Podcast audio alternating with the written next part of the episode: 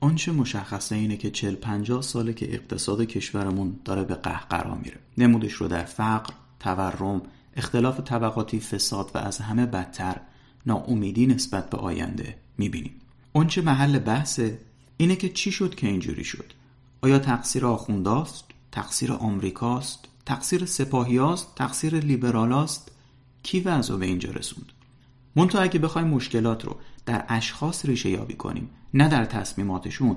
از چاله در میاییم و در چاه میافتیم. برای همین در این سلسله بحث ها تأکیدمون بر تصمیماته دقت در تصمیمات چرا مهمه؟ مثلا دهه چلو در نظر بگیرید. اون زمان تیم اقتصادی نسبتا خوبی در دولت شکل می‌گیره. دهه چل همون دوره‌ای که برندهایی چون ارج آزمایش ایران ناسیونال کفش ملی تراکتورسازی تبریز و ماشینسازی شکل می‌گیرن. در دهه چل میانگین نرخ تورم دو درصد بود.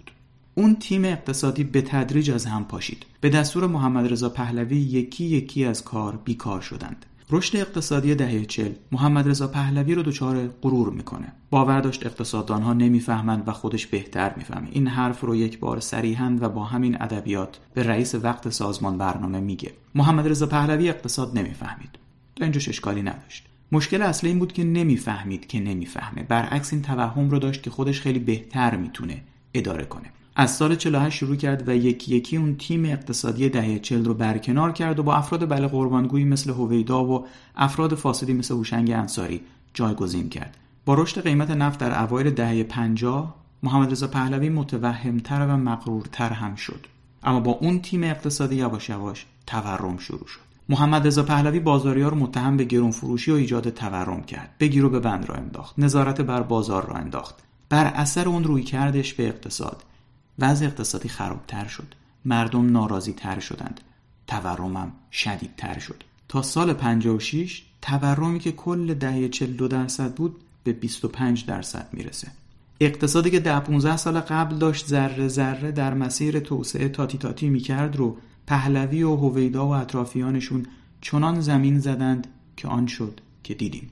بعد از اونها یه اومدن با ظاهر و پوششی به کل متفاوت. اما چهل سال همون روی کرده اقتصادی ده سال آخر دولت پهلوی رو تکرار کردند. این بار شدیدتر و طبعاتش مخربتر. تورم فقر اختلاف طبقاتی. در همون زمان یه عده کمونیست تو شوروی با فرهنگ و تفکری به کل متفاوت از این دو اما با رویکرد اقتصادی کم و بیش مشابه مردم شوروی رو به فقر و نابودی کشوندند. از نظر ظاهری هوشنگ انصاری و هویدا و مسئولای جمهوری اسلامی زمین تا آسمون فرق دارند. از نظر ایدئولوژیک کمونیستای شوروی زمین تا آسمون با مسئولان دوران سلطنت پهلوی و مسئولان جمهوری اسلامی فرق داشتند. اما علیرغم این تفاوتها در سیاست گذاری اقتصادی تصمیمات مشابهی اتخاذ کردند و به نتایج مشابهی هم رسیدند تعجبی هم نداره. از نظر فرهنگی کوبایی های عصر کاسترو و چینی های عصر ماو با همه اینها متفاوت بودند اما از نظر اقتصادی تصمیمات مشابهی اتخاذ کردند و نتایج مشابهی گرفتند. پس برای اینکه بتونیم راه رو از چاه تشخیص بدیم باید ریشه مشکلات رو در تصمیمات جستجو کنیم نه در اشخاص. اگه نه تاریخ هی تکرار میشه و بحران هامون هی شدیدتر. اگه می‌خوایم بفهمیم چرا اقتصاد کشورمون داره به قهقرا میره و چه کار کنیم تا مسیرش اصلاح بشه به جای که بگردیم ببینیم تقصیر آخونداست یا آمریکایی یا سپاهی یا لیبرالا مهمتر بفهمیم چه تصمیماتی اتخاذ شدند که چنین تبعاتی داشتند. جمهوری اسلامی در این چل ساله چهار تصمیم شاخص گرفته که تبعات جدی بر اقتصاد کشور داشتند. در ادامه سلسله مباحثمون در مورد این تصمیمات امروز نوبت تصمیم شاخص چهارم بود ولی به اقتضای حذف ارز 4200 امروز باز به تصمیم شاخص اول برمیگردیم تا یه ذره بیشتر در موردش صحبت کنیم. تصمیم شاخص اول کنترل دولت بر تولید و قیمت بود. دولتی که نقش خودش رو مثل داور مسابقه فوتبال ببینه یعنی خودش رو تنظیمگر اقتصاد بدونه رقابت رو به بخش خصوصی میسپره قیمت رو به تعادل بازار میسپره و به منظور حفظ سلامت رقابت بازار توانش رو صرف مقابله با انحصار و تعارض منافع و آفات این چنینی می‌کنه. مثل داوری که در مواجهه با هند فول یا آفساید سوت می‌کشه تا رقابت بین دو تیم فوتبال رو سالم حفظ کنه. دولتی که نقش خودش رو حفظ سلامت رقابت در اقتصاد می‌دونه با اداره منضبط امور مالی خودش به ارزش پول ملی ثبات میده. تورم کاهش ارزش پوله. وقتی ارزش پول ثبات داشت تورم هم رخ نمیده. اما دولتی که سیاستگذاری اقتصادی درستی نداره کلی شرکت دولتی و نیمه دولتی هم بهش آویزونن خاص خرجی و نونخور اضافی زیاد داره طبعا حاضر نمیشه به محدودیت هایی که علم اقتصاد اعمال می‌کنه تن بده. و کشور رو علمی اداره کنه. متعاقبا انضباط مالی رو از دست میده. مجبور به چاپ پول میشه. با چاپ بیرویه پول ارزش پول کم میشه و همه چیز به نسبت گرون میشه. در واقع چیزی گرون نشده بلکه پول ملی کم ارزش شده. ولی خب وقتی پول کم ارزش میشه همه چیز نسبت به پول گرونتر قیمت می‌خوره. و البته با کاهش ارزش پول حقوق کارمند و کارگر هم کم ارزش میشه. قدرت خریدشون کم میشه. کاهش قدرت خرید مردم بیکفایتی دولت رو برملا می‌کنه. دولت که نمی‌خواد بیکفایتی خودش رو بپذیره رو به بزک کردن ظاهر اقتصاد میاره. پس قیمت ها رو دستوری کنترل می‌کنه تا با گرونی مقابله کرده باشه و به کمک معیشت مردم بیاد. قیمت اما مهمترین ابزار اقتصاده. اگه قیمت به بازاری با رقابت سالم سپرده بشه در سطحی قرار می‌گیره که عرضه رو با تقاضا مساوی می‌کنه. لذا صف شکل نمی‌گیره. بازار سیاه هم ایجاد نمیشه. یعنی امکان خرید کالا با نرخ مصوب و فروش قاچاقی در بازار سیاه یا سر مرز برای کسی ایجاد نمیشه. پس می‌بینیم که قیمت تعادلی رانت رو در اقتصاد کاهش میده. علاوه بر اون در بازاری با رقابت سالم با تغییر تقاضا برای چیزی یا تغییر عرضه اون قیمتش نسبت به بقیه کالاها تغییر می‌کنه و این تغییر قیمت نسبی تأکید کنم تغییر قیمت نسبی سیگنال بسیار مهمی به فعالان اقتصادی مبنی بر نیاز به تغییر میزان سرمایه گذاری ها میده. اما وقتی دولت در قیمت ها مداخله می‌کنه نه تنها در کوتاه مدت بازار سیاه و رانت ایجاد می‌کنه بلکه با کاهش سرمایه گذاری در بلند مدت هم کمبود و گرونی ایجاد می‌کنه. دوربرتون رو نگاه کنید نشونه هاش بسیاره. دولت در قیمت مرغ مداخله می‌کنه مرغدار مجبور به کشتن جوجه ها میشه. کشور چند ماه بعد دچار بحران گوشت مرغ میشه. دولت در قیمت شیر مداخله می‌کنه. دامدار مجبور میشه گاو شیرده رو به کشتارگاه بفرسته تا پول داشته باشه با کارگرش تصفیه حساب کنه. چند وقت بعد بحران لبنیات میشه. چون اون گاو شیرده رو نمیشه به راحتی جایگزین کرد. ولی از همه بدترش اینه که با کاهش سرمایه گذاری تقاضا برای نیروی کار کم میشه که باعث میشه قدرت خرید دستمزد کارگر و کارمند کم بشه. به این ترتیب متأثر از مداخله قیمتی دولت فقر اشاعه پیدا می‌کنه. مداخله قیمتی رو تو شوروی چین و کوبا تجربه کردن. در دهه 50 محمد رضا پهلوی هم به مداخله قیمتی سنگین رو آورد. بعد از انقلاب هم مداخله قیمتی ادامه داشت. فی واقع بعد از انقلاب بدتر هم شد چون در پی مصادره کردن ها و ملی کردن صنایع دامنه قیمتگذاری های دولتی وسیع ترم شده بود. یعنی این تصمیم شاخص اول که کنترل دولتی بر تولید و قیمت باشه قبل از زمان بازرگان و بنی صدر اتخاذ می شده توسط بازرگان و بنی صدر در همون اوایل انقلاب اتخاذ شده بعدی ها هم همون راه رو ادامه دادن. یعنی سابقه تاریخی این مشکل تو کشور ما عمیقه.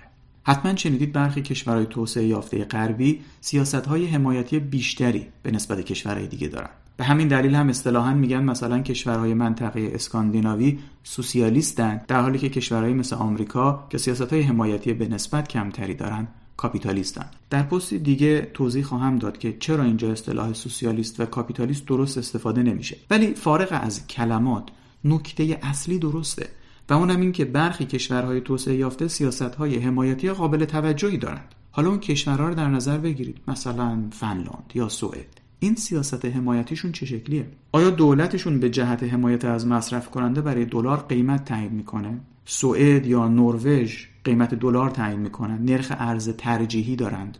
نه. برای نون قیمت تعیین می‌کنن. نه. ستاد تنظیم بازار دارن. دولتشون گوشت و مرغ وارد می‌کنه و به نرخ دولتی توزیع می‌کنه. نه. آیا جایگاه های سوخت و مثلا نروژ بنزین با نرخ دولتی میفروشند؟ نه. سیاست های حمایتی دارن. ولی هیچ کدوم رو از طریق قیمت اعمال نمی کنن چون تجربه ناموفق مداخله قیمتی رو در صد سال اخیر در کشورهای مختلف دیدن. می‌دونن این راهش نیست. می‌دونن مداخله قیمتی به حمایت منجر نمیشه. بلکه به افت سرمایه گذاری کاهش قدرت خرید دستمزد افزایش رانت و فساد و همینطور به افزایش تورم منجر میشه. حمایت می‌کنند اما بدون مداخله در قیمت. چون قیمت تعادلی مهمترین ابزار حفظ تعادل و پایداری اقتصاده. ما اما 50 سال داریم راه و اشتباه میریم. و در این 50 ساله تک تک رئیس دولت ها با بحران ناشی از قیمتگذاری توسط رئیس دولت قبل از خودشون مواجه شدن. آقای رئیسی به خاطر 4200 به بحران خورد. آقای روحانی به خاطر بنزین به بحران خورد. آقای احمدی نژاد همینطور تا 50 سال برید عقب. حتی آقایان بختیار و آموزگار هم به بحرانهای ناشی از قیمتگذاری توسط اسلافشون خوردند. چرا؟ قیمت دولتی لاجرم یه قیمت غیر تعادلیه. یعنی بین عرضه و تقاضا تعادل برقرار نمی‌کنه.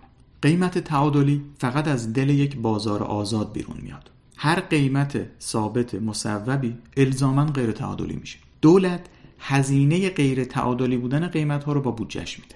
پس قیمت غیر تعادلی لاجرم به بیانضباطی مالی در بودجه دولت منجر میشه. بیانضباطی مالی دولت هم بالاخره بر سر ترازنامه بانک مرکزی خراب میشه تا با چاپ پول تبدیل به تورم بشه. بعد با تورم قیمت های تعادلی به تدریج بالا میره و این یعنی شدت غیر تعادلی بودن قیمت های دولتی مدام بیشتر میشه. هی تورم میشه و قیمت مصوب دولتی از سطح تعادلی دورتر میشه.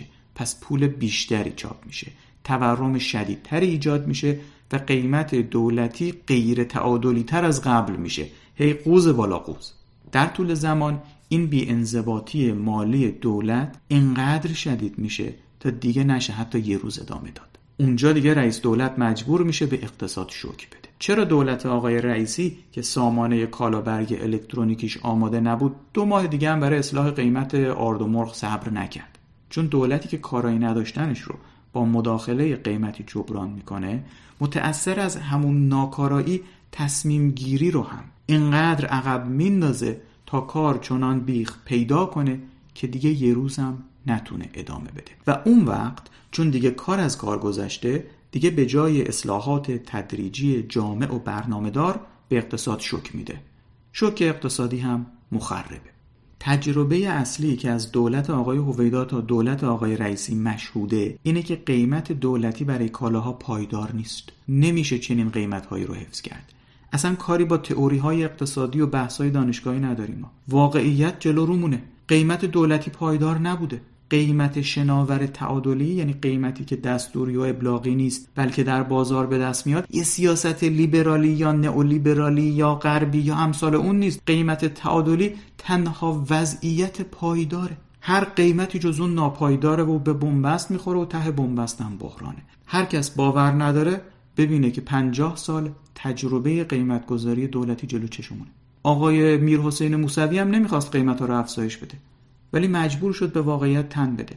بعد از او آقای هاشمی هم مجبور شد. بعد آقای خاتمی هم مجبور شد. آقای احمدی نژاد هم نئولیبرال نبود. اما مجبور شد. چون وقتی رشد نقدینگی داریم رشد قیمت اجتناب ناپذیره آقای روحانی هم مجبور شد. آقای رئیسی هم مجبور شد. ولی فکر می‌کنید هیچ کدومشون فهمیدن قیمت دولتی ناپایداره نه. هر کدوم یک سری قیمت دستوری رو با قیمت های دستوری دیگه جایگزین کردن رفتن. چند سال دیگه با سر مرغ و آرد و روغن همین آش و همین کاسه است و اضافه کنید بنزین و گازوئیل و برق و غیره رو. تا این منطق ساده جا نیفته پنجاه سال آینده مثل پنجاه سال گذشته است و حتی بدتر. حالا یه عده میگن ده روز نخرید ارزون میشه. مرغی که به خاطر کاهش ارزش پول ملی و همینطور خالی بودن خزانه گرون شده ارزون نمیشه. کاهش ارزش پول ملی قیمت تعادلی مرغ نسبت به ریال رو بالا برده. از اون طرف خزانه دولت خالیتر از گذشته است. لذا توانش برای واردات و بعد پوشش اختلاف بین قیمت تمام شده و قیمت مصوب دولتی از بین رفته. در این وضعیت صد روزم مرغ نخورید ارزون نمیشه چون اون قیمت قبلی پایدار نبود.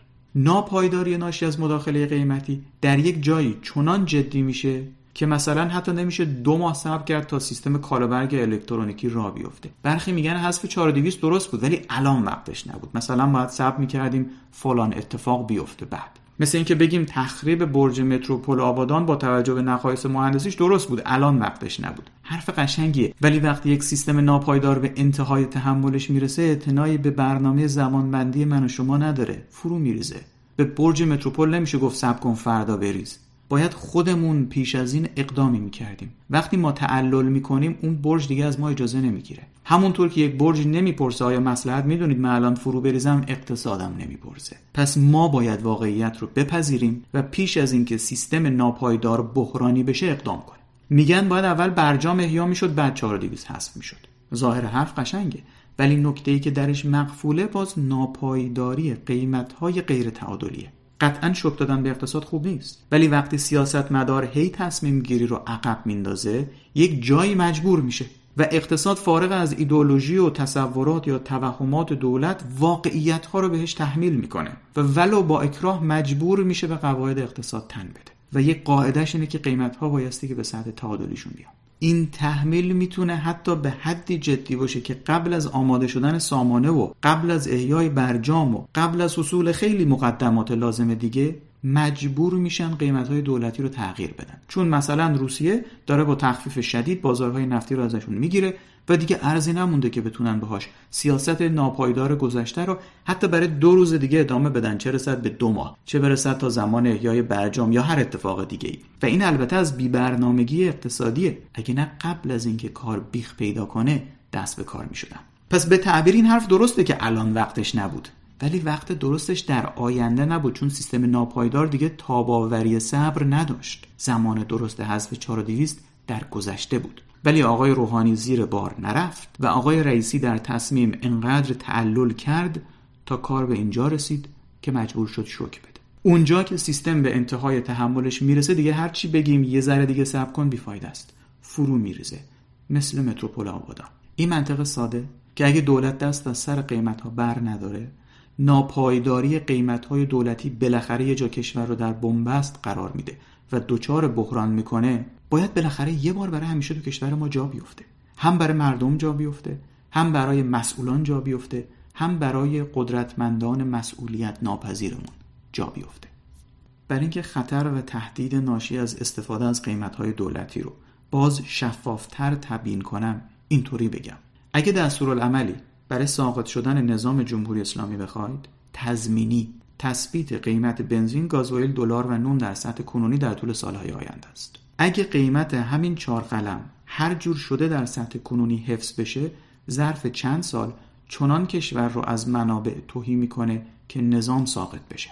اگه به خاطر نارضایتیتون از عملکرد حکمرانی کشور الان یهو به قیمت دستوری دولتی علاقه من شدید، توجه داشته باشید که خالی کردن کشور از منابعش هم به سقوط نظام منجر میشه هم به نابودی ایران. به نابودی اون چیزی که به عنوان وطن و محل تولدمون می‌شناسیم. با تداوم قیمت های ناپایدار چنان تر و خشک با هم خواهند سوخت که از خاکسترش هیچ ققنوسی بلند نشه. هیچ نظم عادلانه به دست نیاد و هیچ حاکمیت یک پارچه ای دیگه شکل نگیره.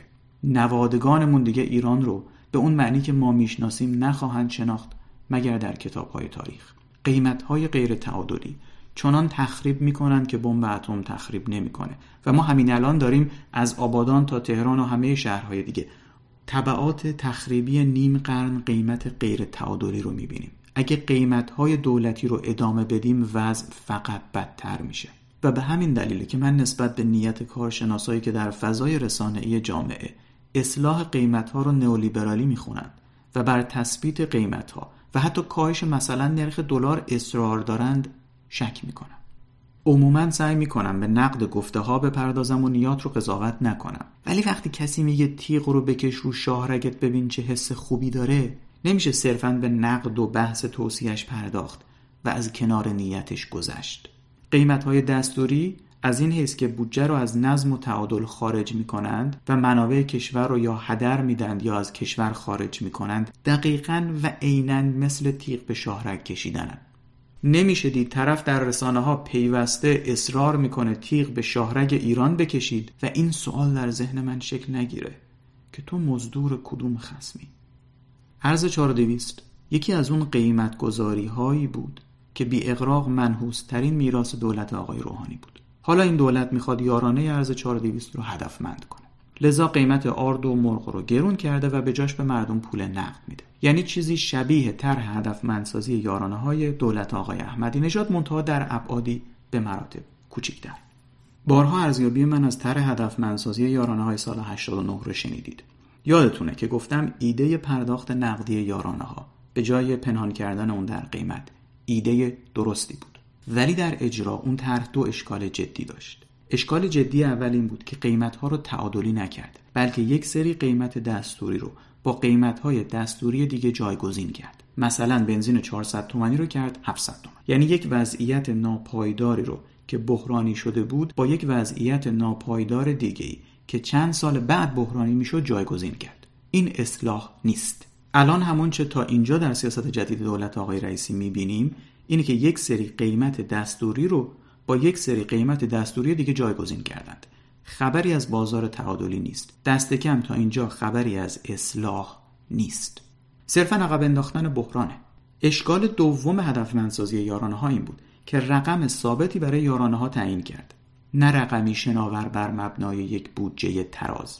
در آغاز مبلغ یارانه 45 هزار تومانی انقدر زیاد بود که مجبور به چاپ پول و ایجاد تورم شدند. بعد از چند سال تورم اون 45 هزار تومن چنان قدرت خریدش رو از دست داده بود که به دردی نمی‌خورد. حالا دولت آقای رئیسی یک رقم ثابت 300 تومن و 400 تومن برای یارانه تعیین کرد. منطقی هم برای تعدیل اون در طول زمان ارائه نداده. با توجه به تورم پیش رو در انتهای این دولت چنین ارقام ثابتی مایه مزهکه خواهند شد. حذف 4200 که در این دولت رخ داده اشکال سومی هم داره. چون یارانه به نون سنتی تخصیص پیدا می‌کنه نه نونهای غیر سنتی قیمت نسبی نون سنتی به نون غیر سنتی رو تغییر میده. این سیاست دولت باعث میشه بخشی از تقاضا برای نون غیر سنتی به نون سنتی منتقل بشه. یعنی اول کارگر نونوایی غیر سنتی بیکار میشه. به تدریج نونوایی غیر سنتی یکی یکی تعطیل میشن اما ظرفیت نونوایی سنتی ناگهان افزایش پیدا نمی‌کنه. در حالی که تقاضا رفته بالا. لذا جلوی نونوایی های سنتی صف و ازدهام بیشتر میشه. قرار در نقدی کردن یارانه ها دولت دیگه در قیمت های نسبی مداخله نکنه. اما این دولت یه راهی پیدا کرده که در عین نقدی کردن بخشی از یارانه ها باز قیمت های نسبی رو به هم بزنه که واقعا شاهکاره. برخی میگن اصلا بحث یارانه پنهان دروغه. البته میپذیرند که قیمت ها تعادلی نیستند. این که بدیهیه. ولی میگن دولت نفت و گاز رو در اختیار داره. مالیات تورمی هم می‌گیره مالیات عادی هم می‌گیره سطح دستمزد که پایینه. پس دیگه بابت ارز ترجیحی و فروش کالای اساسی ارزون به مردم نمی‌تونه سر مردم منت بگذاره. ببینید در هر حال منتی به مردم نیست. ولی اشکال این حرف چیه؟ وقتی دولت های به اصطلاح سوسیالیستی اروپایی خدمات حمایتی ارائه میدن نخست وزیر یا رئیس جمهور اون کشور منابع اون طرحهای حمایتی رو که از محل ثروت شخصی یا ارث پدریش نمی‌پردازه بلکه از محل مالیاتی که از همون مردم گرفته بهشون می‌پردازه. اگه از محل ثروت شخصی بود می‌شد صدقه ولی چون از محل ثروت مردم همون جامعه بابت سیاست حمایتی پرداخت میشه بهش میگن یارانه. هر سیاست حمایتی توسط هر کشوری در دنیا ارائه میشه به پشتوانه منابع خود مردمشه.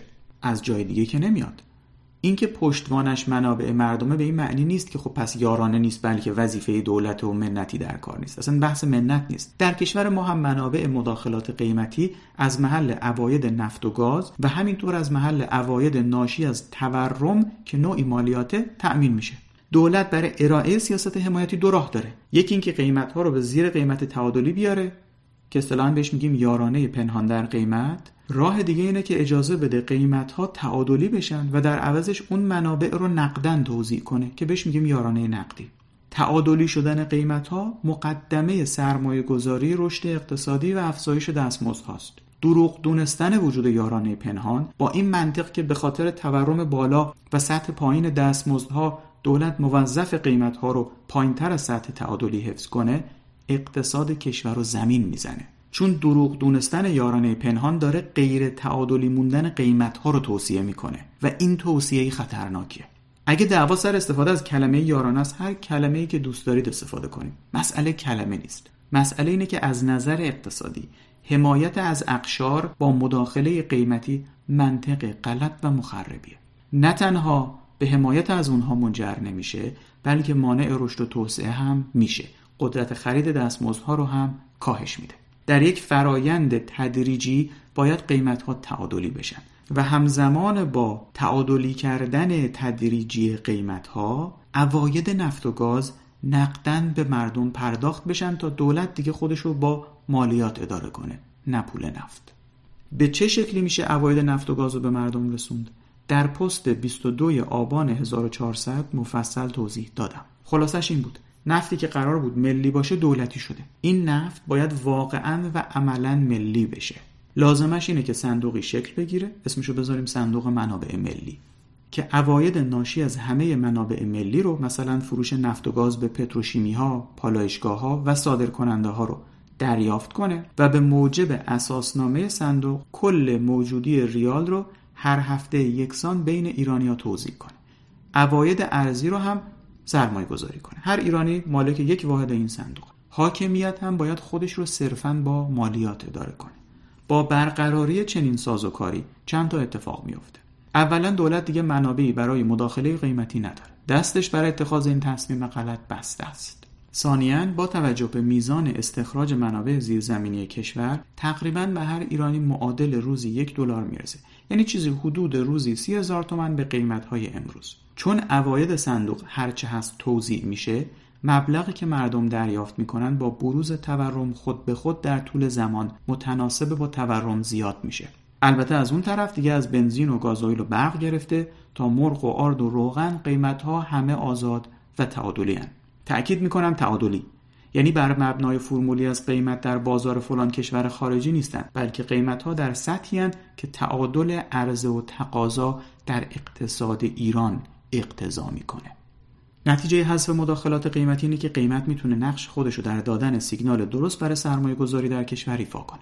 افزایش سرمایه گذاری به تدریج به رشد دستمزد منجر میشه منتها چون مردم از محل عواید نفت و گاز سهمشون رو می‌گیرن استطاعت صبر کردن تا تحقق رشد تدریجی دستمزد رو دارند. دولت هم چون برای اداره خودش نیازمند مالیاته پاسخگوتر میشه. علاوه بر اون چون دولت برای حفظ قیمتهای ناپایدار مجبور به چاپ پول نیست رشد نقدینگی و تورم کاهش پیدا می‌کنه.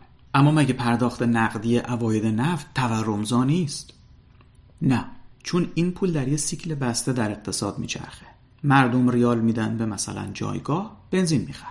جایگاه ریال رو میده به پالایشگاه پالایشگاه ریال رو میده به شرکت نفت تا نفت خام بخره. شرکت نفت اون ریال رو به صندوق منابع ملی تحویل میده. صندوق هم ریال رو باز بین مردم توضیح می‌کنه. ریالی چاپ نمیشه. صرفا در اقتصاد کشور میچرخه. در واقع این صندوق یک سازوکاریه برای بازتوزیع منابع ملی کشور بین مردم تا نفت ملی بشه نه دولتی.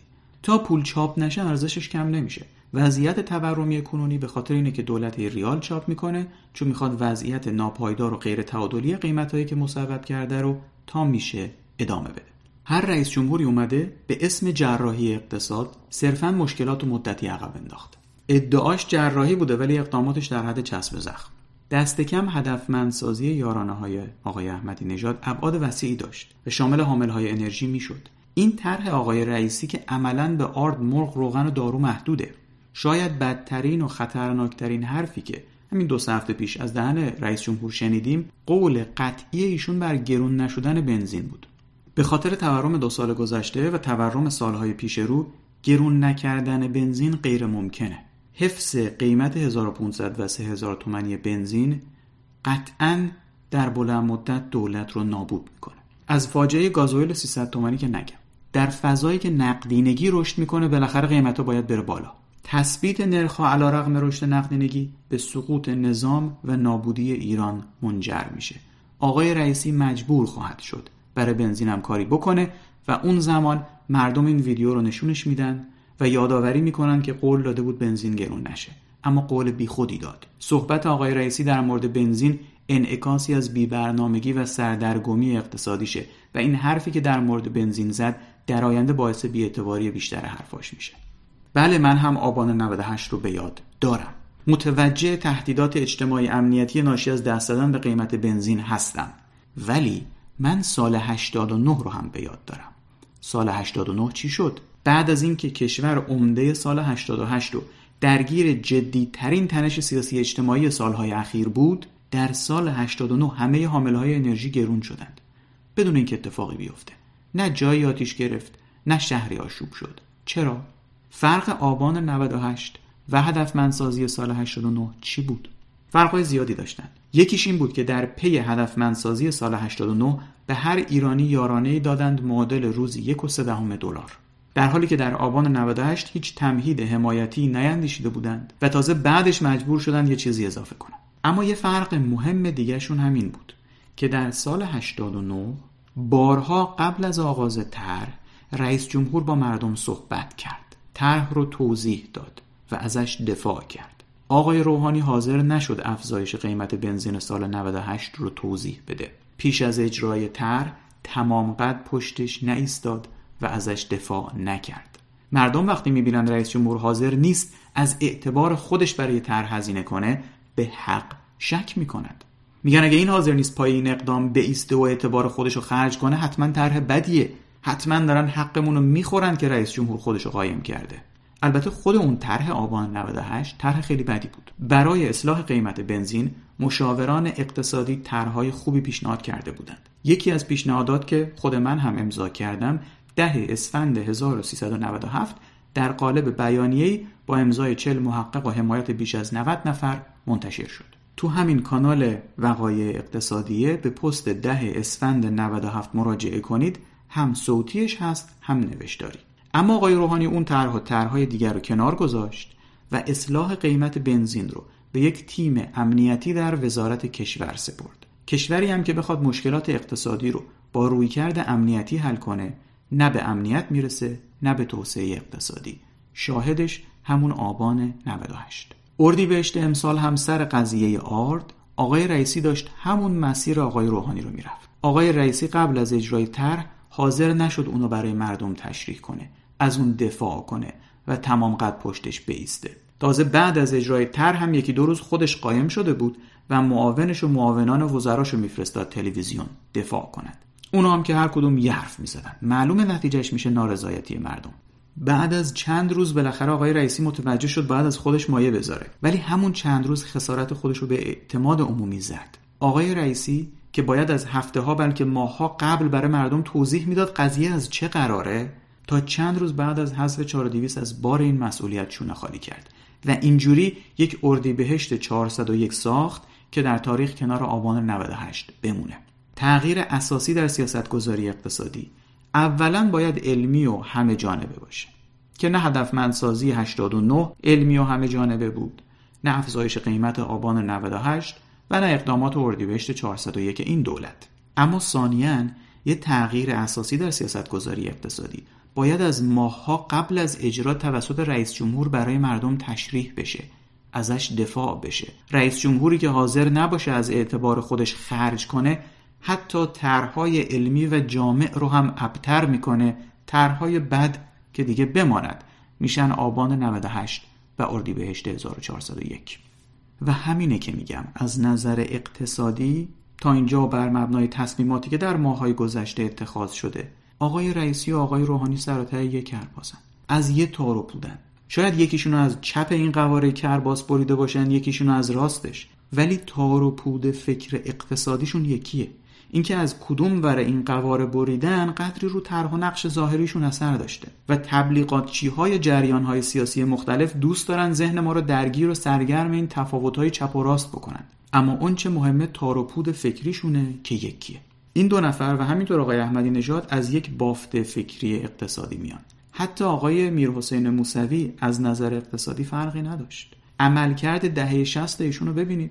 حالا میگن دوران جنگ بود. ولی سیاست گذاری غلط دولت ایشون تحت تأثیر سیاست های امثال آقای عالی نسب فشار رو بر کشور مضاعف کرد و تاباوری کشور در حال جنگ رو کاهش داد. کاری به جوانب سیاسی اجتماعی ندارم. همه جوانب شخصیتی این افراد رو مقایسه نمی‌کنم. صحبتم صرفا ناظر به فکر اقتصادیشونه. به تیم و مشاوران اقتصادی آقای موسوی در سال 88 نگاه کنید. بافت فکری همین بود که می‌بینیم. اگه در سال 88 آقای موسوی پیروز شده بود از نظر اقتصادی بهتر از آقای احمدی نژاد عمل نمی‌کرد حتی شاید بدتر عمل می‌کرد چون تازه دور اولش بود. تا آقایان بنی صدر و بازرگان برید عقب حتی هویدا از همین کرباس فکری بریده شده بودند.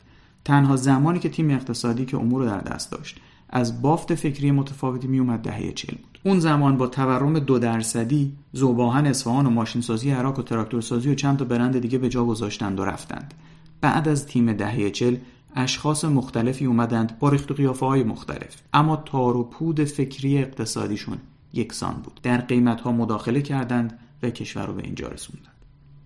البته این وضعی که می‌بینیم منحصرا هم ناشی از مداخله دولت در قیمت و تولید نیست. سه تا تصمیم شاخص دیگه هم اتخاذ شده. تصمیم شاخص دوم جمهوری اسلامی تقلیل کارکرد سیاست خارجی به تأمین امنیت در عین نفهمیدن قواعد در عرصه روابط بین الملل بود. یعنی چی؟ چی شد که این تصمیم این چنینی اتخاذ شد و سیاست خارجی کشور به چنین بنبستی کشیده شد؟ می‌بینید الان چطور روسیه پر رو پر رو و به بهانه واهی تمامیت ارزی اوکراین رو نقض کرده وارد خاک شده و کلی مردم رو کشته و خونشون رو خراب کرده؟ چهل سال پیش صدام همینطوری و با بهانه واهی وارد خاک کشور ما شد. فرقش اینه که الان کل کشورهای غربی به اوکراین تسلیحات میدن تا از خودش دفاع کنه. ولی اون موقع همین کشورهای غربی به عراق تسلیحات میفروختند تا در حملش به خاک کشور ما استفاده کنه. اوکراینی ها سه ماه که تسلیحات آمریکایی و اروپایی به سمت روسا شلیک می‌کنن. اما هموطنان ما هشت سال با دست خالی با رفتن روی مین و سیم خاردار از تمامیت ارزی این کشور دفاع کردند کربلای چهار که شکست خورد کربلای پنج با موج انسانی رفتند جونشون رو فدای کشور کردند. اون زمان به هر قیمتی بود. علا رقم نبود امکانات. علا رقم برخی فرماندهان بیکفایت از کشورشون دفاع کردند. ولی قیمت خیلی خیلی خیلی خیلی بالایی پرداختند. انتظار بجا از دولت این بود و هست که بعد از جنگ تدبیری اتخاذ کنه که بار دیگه نیاز به پرداخت چنان قیمتی نباشه. دیگه نیازی به چنان جانفشانی هایی نباشه. برنامه موشکی کشور یکی از محورهای اصلی این طرح بود و برنامه درستی هم بود و هست. ابعاد برنامه موشکی ایران و سرمایه‌ای که برده کاملا موجه و قابل دفاعه.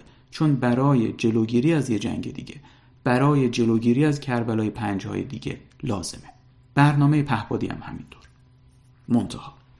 منتها تلفیقی از احساسات استکبار ستیزی باقی مونده از دوران انقلاب و جنگ و شاید همینطور آرزوی صادرات انقلاب و یه سری تفکرات اینچنینی.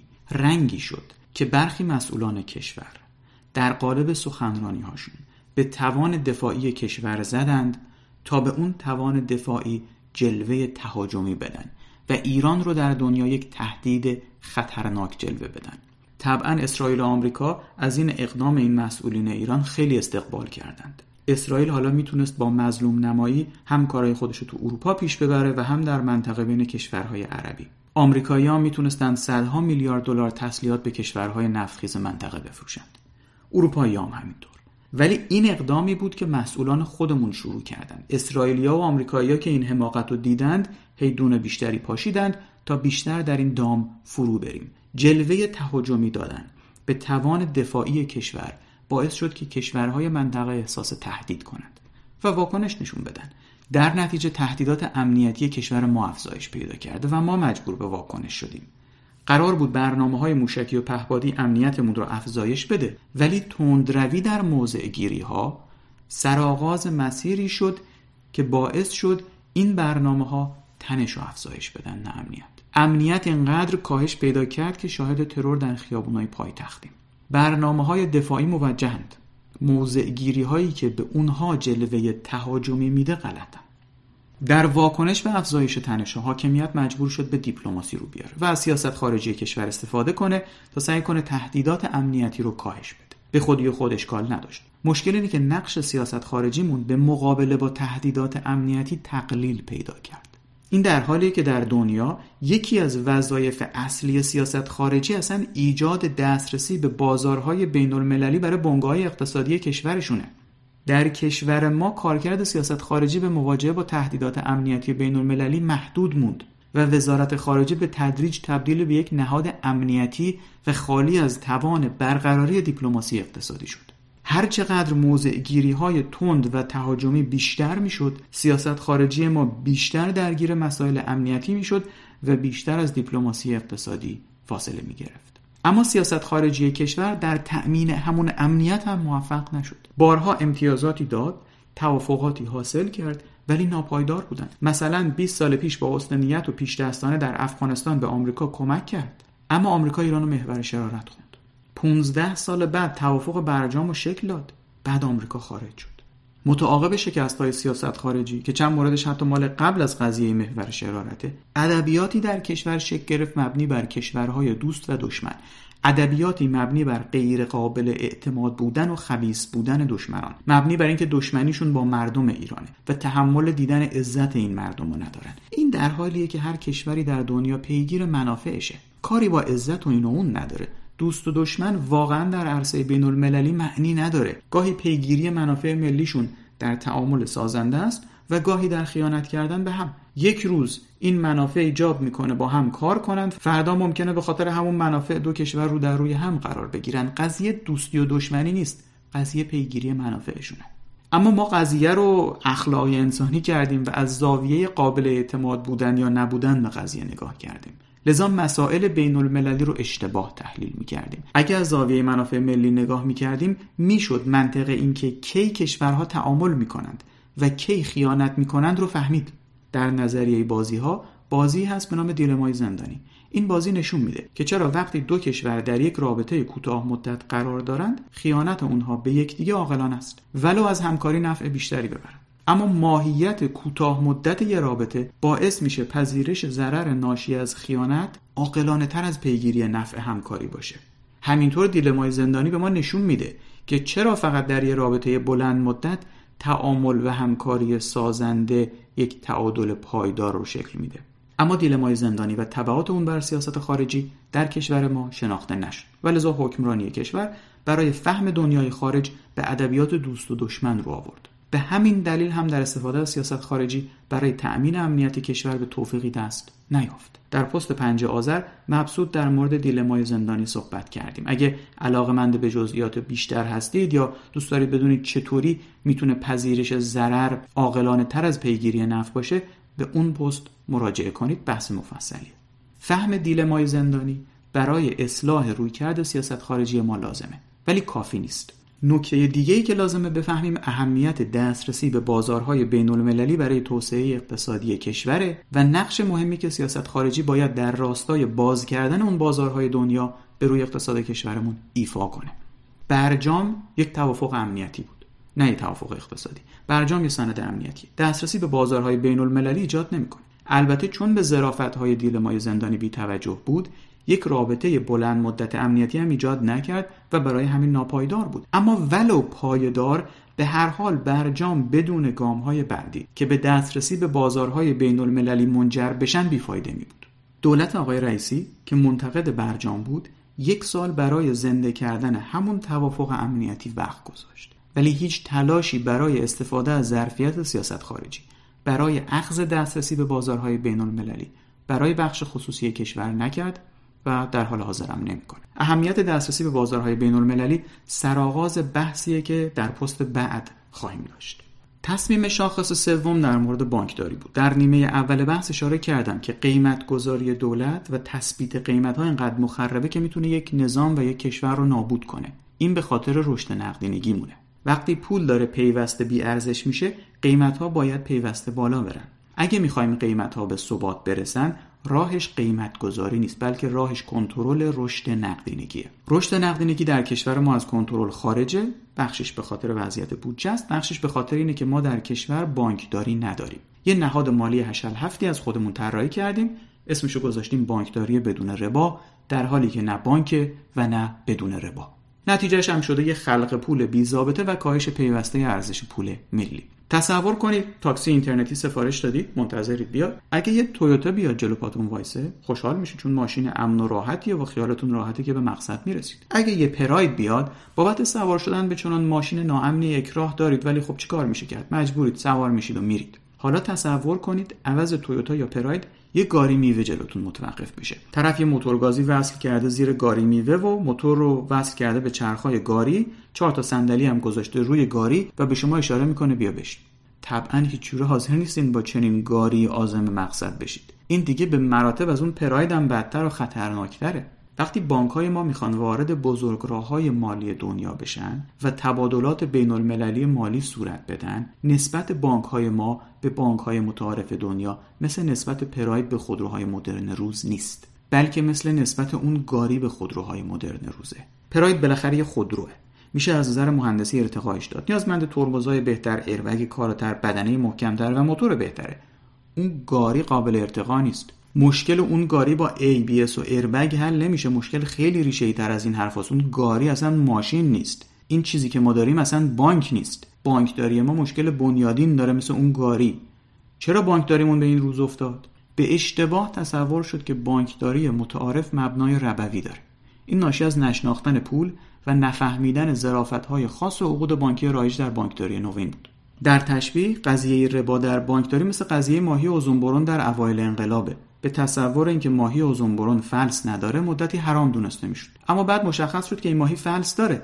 اما مستلزم دقت کارشناسانه است و با نگاه سطحی به چشم نمیاد. اگه کارشناسانه و دقیق بانکداری متعارف رو با همه ظرافتهاش میشناختیم می‌دیدیم که مبنای ربوی نداره. اما با حرام دونستن سازوکارهای بانکی تلاش شد که این مفاهیم از نو و بر مبنای اسلامی ساخته بشه. جلوه اون تفکر در قانون بانکداری بدون ربا بود. که از قضا چنان بانکداری ربوی ایجاد کرد بی سابقه در دنیا. چون در پست 19 آذر مفصل در مورد پول و بانکداری صحبت کردیم اینجا دیگه تکرار نمی‌کنم. اما تهش اینه که اگه بخوایم به ثبات قیمتی برسیم علاوه بر تعادلی کردن قیمت ها باید رشد نقدینگی هم کاهش پیدا کنه و کنترل رشد نقدینگی بدون اصلاح نظام بانکداری ممکن نیست. تصمیم شاخص چهارم رو هم یک مرور خلاصه بکنیم و کل بحث امروز رو جمع بندی کنیم. تصمیم شاخص چهارم کنترل فرهنگ کشور بود. تصمیم این بود که چون مردم بلوغ و شعور لازم رو ندارند از طریق کنترل امواج رادیو و تلویزیون و همینطور کنترل اینترنت و کنسرت موسیقی و سینما و غیره حاکمیت باید جلوی تهاجم فرهنگی غرب به فرهنگ مردم کشور رو بگیره اگه نه مردم خودشون نمی‌تونن فرهنگ این کشور رو حفظ کنن. در سلسله بحثایی که پیرامون این چهار تصمیم شاخص داشتیم امروز نوبت صحبت در مورد تصمیم شاخص چهارم بود. ولی بررسی این تصمیم و جنبندی کل بحث رو دو پست عقب انداختم به اقتضای مسائل روز امروز مجددا روی تصمیم شاخص اول تمرکز کردیم. در پست بعدی هم مجددا به سراغ تصمیم شاخص دوم میریم. پنج آذر با تاکید بر دیلمای زندانی به تصمیم شاخص دوم پرداختیم. اما جا داره یه بحثی هم در مورد دسترسی به بازارهای بین المللی داشته باشیم. بعد اگه عمری بود به امید خدا میریم سراغ تصمیم شاخص چهارم و جنبندی کل این بحث. اما جنبندی حرفای امروز اینه. یک. دولتی کردن قیمت ها به قیمت های غیر تعادلی منجر میشه. قیمت های غیر تعادلی هم یه وضعیت ناپایدار رو شکل میدن. این وضعیت نه مقاومتیه نه انقلابیه نه اسلامیه صرفا ناپایداره. خروج از این وضعیت هم نه لیبراله نه نئولیبراله. صرفا جبر واقعیت های بیرونیه. بهتره که با یک برنامه ریزی جامع به تدریج از این وضعیت ناپایدار خارج بشیم. اما در پنجاه سال گذشته سیاستمدارا تا لحظه آخر تعلل کردن تا اینکه بحران در بودجه کار رو به جای رسونده که دیگه یه روز هم نمی‌شد ادامه داد. خوب که کفگیر به تهدیگ خورد ناگزیر یه شوک به اقتصاد دادند و با جایگزین کردن یه سری قیمت دستوری با یه سری قیمت دستوری جدید وضعیت ناپایدار رو حفظ کردند و صرفا بحران و چند سباهی عقب انداختن. سیاست اردیبهشت 401 آقای رئیسی و آبان 98 آقای روحانی و 89 آقای احمدی نژاد همه از همین جنس بود. دو درستش اینه که به موازات تعادلی کردن تدریجی قیمت ها نفت دولتی بشه نفت ملی. یعنی کل عواید فروش منابع نفت و گاز و هر آنچه منابع ملی این کشوره هفتگی نقدن و یکسان بین مردم توضیح بشه. می‌تونیم بهش بگیم یارانه نقدی؟ می‌تونیم بگیم سهم هر فرد از منابع ملی. اسمش مهم نیست. مهم اینه که بعد از اون دولت مداخله قیمتی نکنه و خودشو فقط با مالیات اداره کنه. چنین دولتی مجبور میشه پاسخگویی هم یاد بگیره. اقتضای اداره کشور با مالیات پاسخگوییه. 3. دولتی شدن نفت ملی به دولتها توان مداخله قیمتی داد تا ناکارایی خودشون رو قایم کنن. ولی اون ناکارایی و اون مداخله قیمتی تبدیل به تورم میشه و بعد بحرانهای بزرگتری رو ایجاد می‌کنه. در این حال مداخله قیمتی کانالی هم برای توزیع رانت میشه. دلیل اصلی پایین بودن قدرت خرید دستمزد هم اینه که قیمت دولتی دیگه سیگنال سرمایه گذاری درست نمیده. پس دستمزد واقعی کم میشه. باز کردن این گره لازمه اما کافی نیست. گره سیاست خارجی کشور هم باید باز بشه. دو نکته مهمی که برای باز شدن گره سیاست خارجی باید فهم بشه یکی اینه که در کنار تنش صدایی ایجاد دسترسی به بازارهای بین المللی هم از وظایف مهم سیاست خارجیه. دوم اینکه منطق روابط بین الملل دوستی و دشمنی نیست. بلکه منطقش منافع ملیه و تعامل یا خیانت کردن کشورها در پیگیری منافعشون رو میشه با بازی دیلمای زندانی فهمید. اما علاوه بر باز کردن گره قیمت ها و گره سیاست خارجی گره نظام پولی و بانکی هم باید باز بشه. یکی از الزاماتش اینه که بفهمیم پول چیه و بانک چیه. تا بفهمیم چرا این چیزی که بهش میگیم بانکداری بدون ربا یک بحث مغشوش و بی سر و ته که نه اقلانیه و نه اسلامی.